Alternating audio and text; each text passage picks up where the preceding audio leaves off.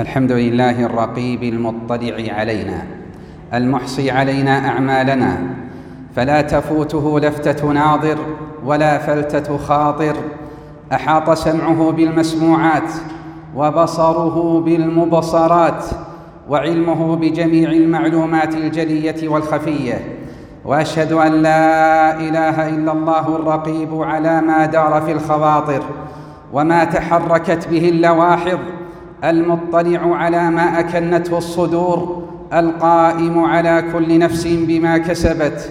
حفظ المخلوقات وأجراها على أحسن نظام وأكمل تدبير.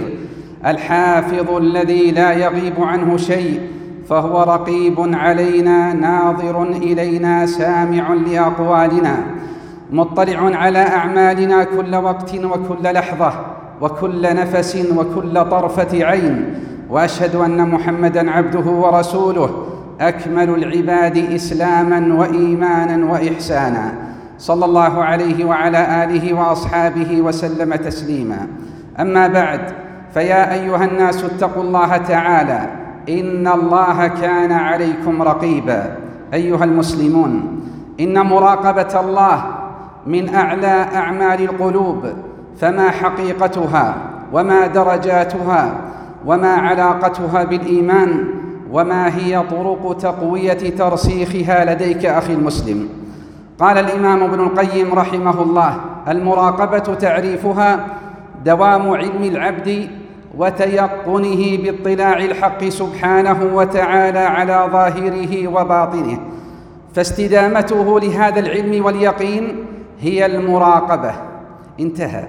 ومعنى الإحسان إذا اقترن بالإسلام والإيمان فإنه يشير إلى المراقبة وحسن الطاعة فإن من راقب الله أحسن عمله. وأما حقيقة المراقبة قال الغزالي هي ملاحظة الرقيب وانصراف الهم إليه.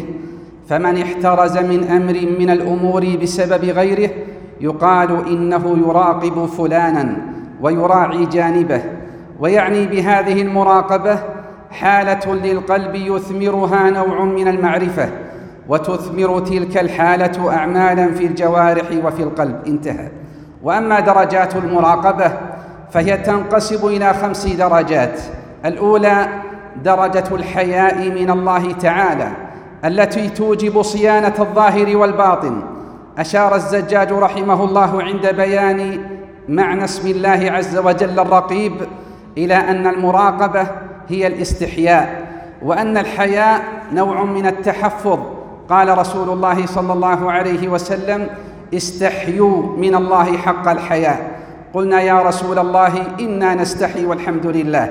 فقال صلى الله عليه وسلم ليس ذاك ولكن الاستحياء من الله حق الحياء أن تحفظ الرأس وما وعى والبطن وما حوى ولتذكر الموت والبلى ومن أراد الآخرة ترك زينة الدنيا فمن فعل ذلك فقد استحيا من الله حق الحياء رواه الترمذي وحسنه الفاكهاني.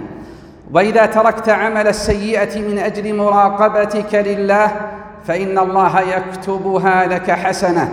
قال الله عز وجل لملائكته أرقبوه فإن عملها أي السيئة فاكتبوها له بمثلها. وإن تركها فاكتبوها له حسنة. إنما تركها من جراي رواه مسلم. الدرجة الثانية التعظيم والإجلال. فكلما ازددت قربا من الله ازددت تعظيما له. فلا تبتغي سوى مرضاته. فيمتلئ قلبك من عظمة الله وإجلاله. ويدل عليه حديث الثلاثة الذين أخذهم المطر قال صلى الله عليه وسلم فأووا إلى غار في جبل فانحطت على فهم غارهم صخرة من الجبل فانطبقت عليهم. فقال بعضهم لبعض انظروا اعمالا عملتموها صالحة لله فادعوا الله تعالى بها لعل الله يفرجها لعل الله يفرجها عنكم. فذكر الأول منهم بره بوالديه وقال الآخر اللهم إنه كانت لي ابنة عم أحببتها كأشد ما يحب الرجال النساء وطلبت إليها نفسها فأبت حتى آتيها بمئة دينار فتعبت حتى جمعت مئة دينار فجئتها بها فلما وقعت بين رجليها قالت يا عبد الله اتق الله ولا تفتح الخاتم إلا بحقه فقمت عنها فإن كنت تعلم أني فعلت ذلك ذلك ابتغاء وجهك فافرج لنا منها فرجة ففرج لهم. وذكر الثالث موقفه من الأجير ففرج الله عنهم. والحديث رواه مسلم. الدرجة الثالثة محبة الله فهي تنمي في نفسك مراقبة الله فتجد بها حلاوة الإيمان. وأما من لم يجد حلاوة الإيمان فليتهم إيمانه. قال صلى الله عليه وسلم ثلاث من كن فيه وجد بهن حلاوة الإيمان من كان الله ورسوله أحب إليه مما سواهما. الحديث رواه مسلم. قال ابن القيم وسمعت شيخ الإسلام ابن تيمية قدس الله روحه يقول إذا لم تجد للعمل حلاوة في قلبك وانشراحا فاتهمه فإن الرب تعالى شكور يعني أنه لا بد أن يثيب العامل على عمله في الدنيا من حلاوة يجدها في قلبه وقوة انشراح وقرة عين فحيث لم يجد ذلك فعمله مدخول انتهى. الدرجة الرابعة الخوف من الله.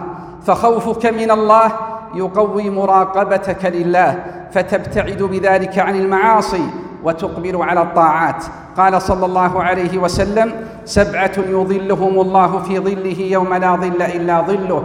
وذكر منهم ورجل دعته امرأة ذات منصب وجمال فقال إني أخاف الله. متفق عليه.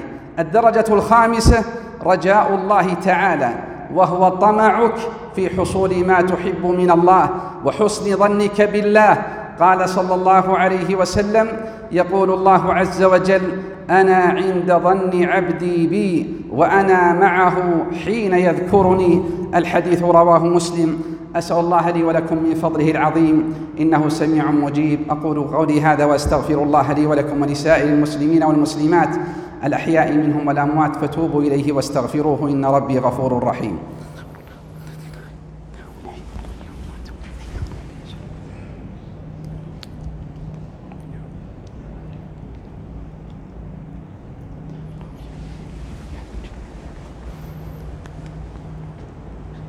إن الحمد لله نحمده ونستعينه.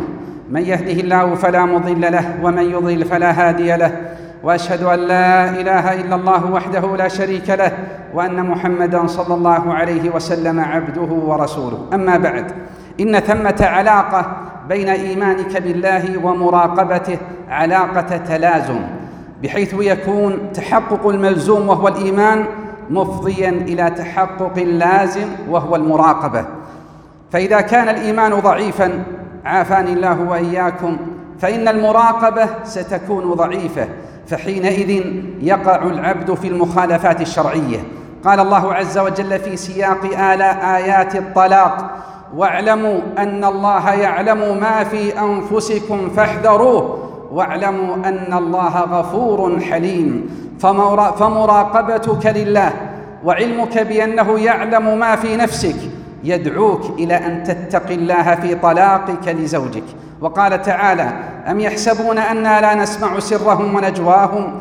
بلى ورسلنا لديهم يكتبون. وقال تعالى ما يلفظ من قول إلا لديه رقيب عتيد.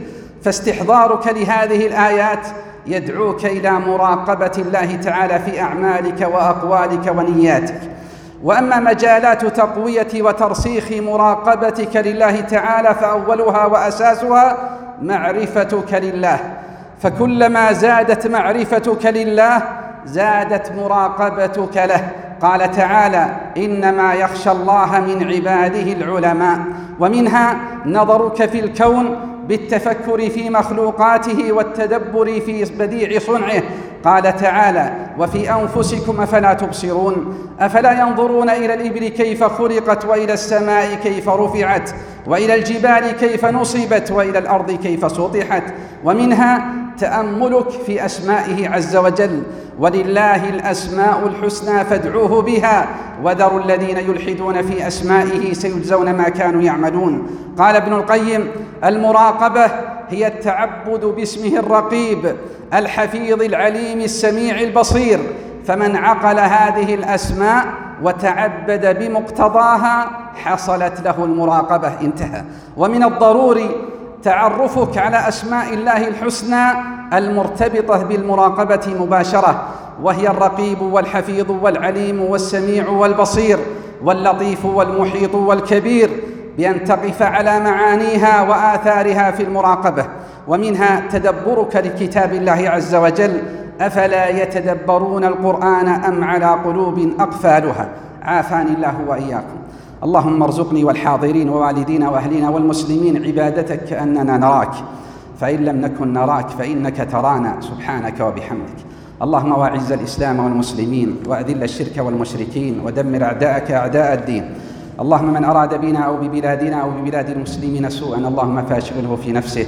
اللهم اجعل كيده في نحره. اللهم اجعل تدبيره تدميره يا حي يا قيوم يا ذا الجلال والإكرام. اللهم واصلح ولاة أمورنا خادم الحرمين الشريفين وولي عهده وجميع ولاة أمور المسلمين. اللهم وفقهم لما تحب وترضى برحمتك يا أرحم الراحمين. اللهم وانصر جنودنا واحفظ حدودنا وارحم موتانا وعاف مبتلانا واشف مرضانا برحمتك يا أرحم الراحمين.